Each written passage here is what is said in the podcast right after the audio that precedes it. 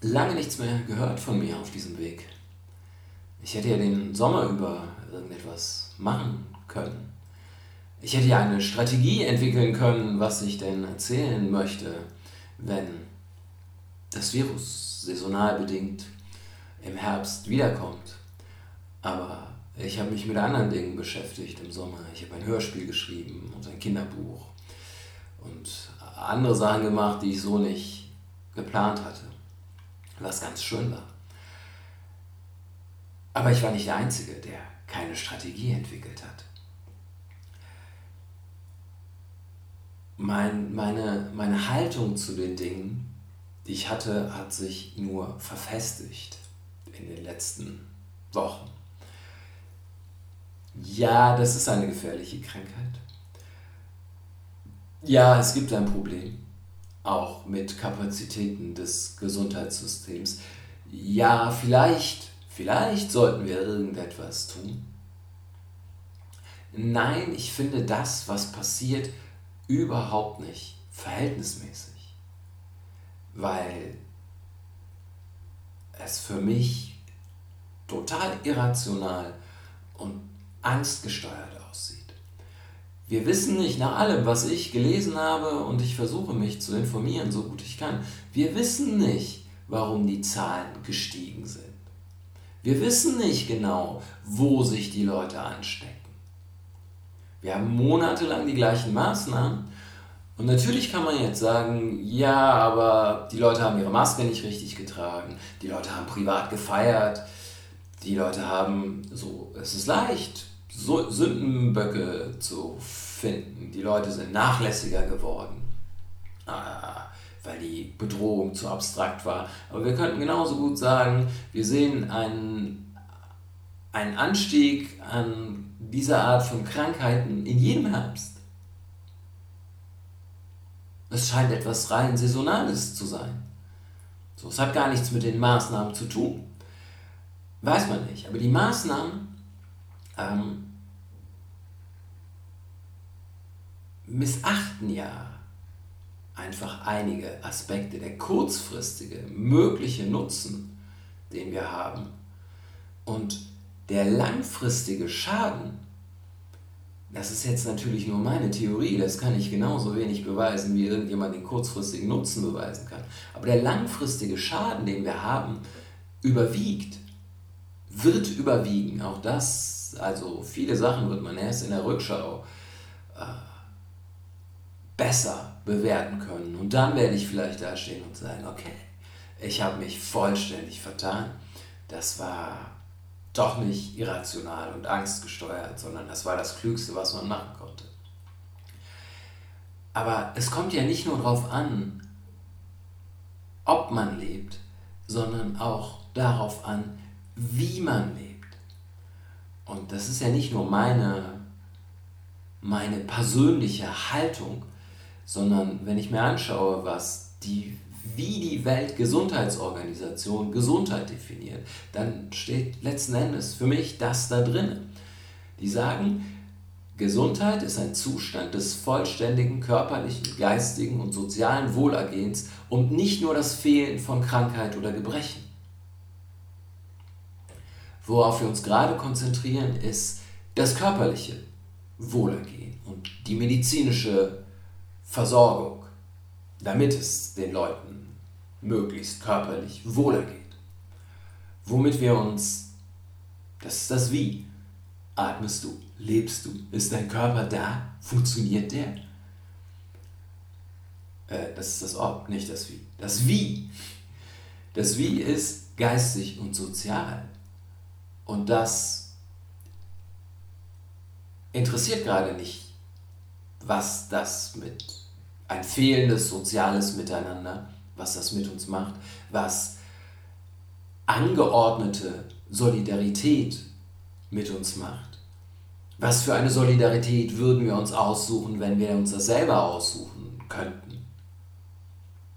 Was das geistig mit uns macht, in einer Atmosphäre der Angst zu leben. Was das geistig mit Kindern macht. So, für einen Erwachsenen, der jetzt einfach mal 3, 4, 5, 6, 7 Monate in einer angstgeprägten Atmosphäre lebt, mein Gott, so lange ist das nicht. Das kriegt man schon geregelt. Aber für ein 2, 3, 4, 5, 6, 7, 8, 9, 10-jähriges Kind ist das eine sehr, sehr lange Zeit. Im Verhältnis zur Gesamtlebensdauer, die es bisher hatte. Und möglicherweise wird es eine total prägende Zeit sein. Wahrscheinlich nicht nur zum Guten oder überhaupt nicht. Wer hat das gerade bestimmt, dass das körperliche Wohlergehen so viel wichtiger ist als das geistige und soziale? Und warum dürfen das andere Leute für mich bestimmen? Die andere Frage, die da irgendwie dranhängt, ist, und die ist leider in unserem System verknüpft mit geistig und sozial, ist die Frage des wirtschaftlichen Wohlergehens. Ich gehe nicht davon aus, ich verstehe nicht, was für eine Rechnung dort aufgemacht wird. Wir pumpen überall Geld rein, wir haben es ja, und dann läuft irgendwann die Wirtschaft wieder und das wird schon funktionieren. Vielleicht wird das für die, oder schrecklicherweise wahrscheinlich wird das für die Gesamtwirtschaft funktionieren, aber was heißt das für uns gesellschaftlich?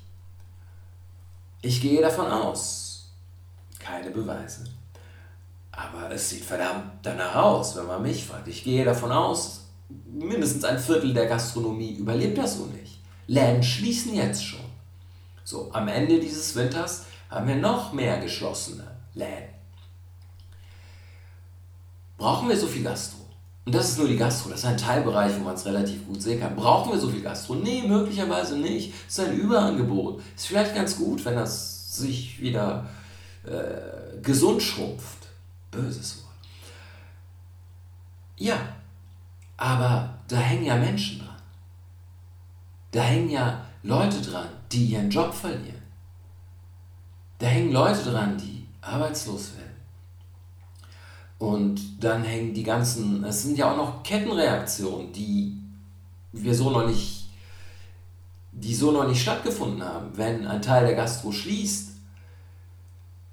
dann hat auch der Wirtschaftsbereich, der die Gastronomie beliefert, ein Problem irgendwann, weil die Umsatzeinbußen haben. Und so weiter. Diese Art von Kettenreaktion, wirtschaftlichen Kettenreaktion, steht uns noch bevor. Und wir haben es ja gut. Der Irrsinn an diesem Ganzen ist ja, dass die allermeisten Länder in einem Bedürfnis, irgendetwas zu imitieren, gleich reagiert haben. Und in Ländern, wo Menschen ärmer sind, werden die jetzt noch ärmer. Es geht ja nicht nur um das eine Land, sondern dieses globale Gesamtkonzept von Gesellschaften, die ja irgendwie alle zusammenhängen, wird sehr brüchig. Und der langfristige Schaden, den ich sehe, wird größer sein als der Nutzen, den wir jetzt haben. Können wir mit Menschenleben so eine Kosten-Nutzen-Rechnung aufmachen? Nee, können wir nicht. So. Jedes einzelne Leben ist gleich viel wert.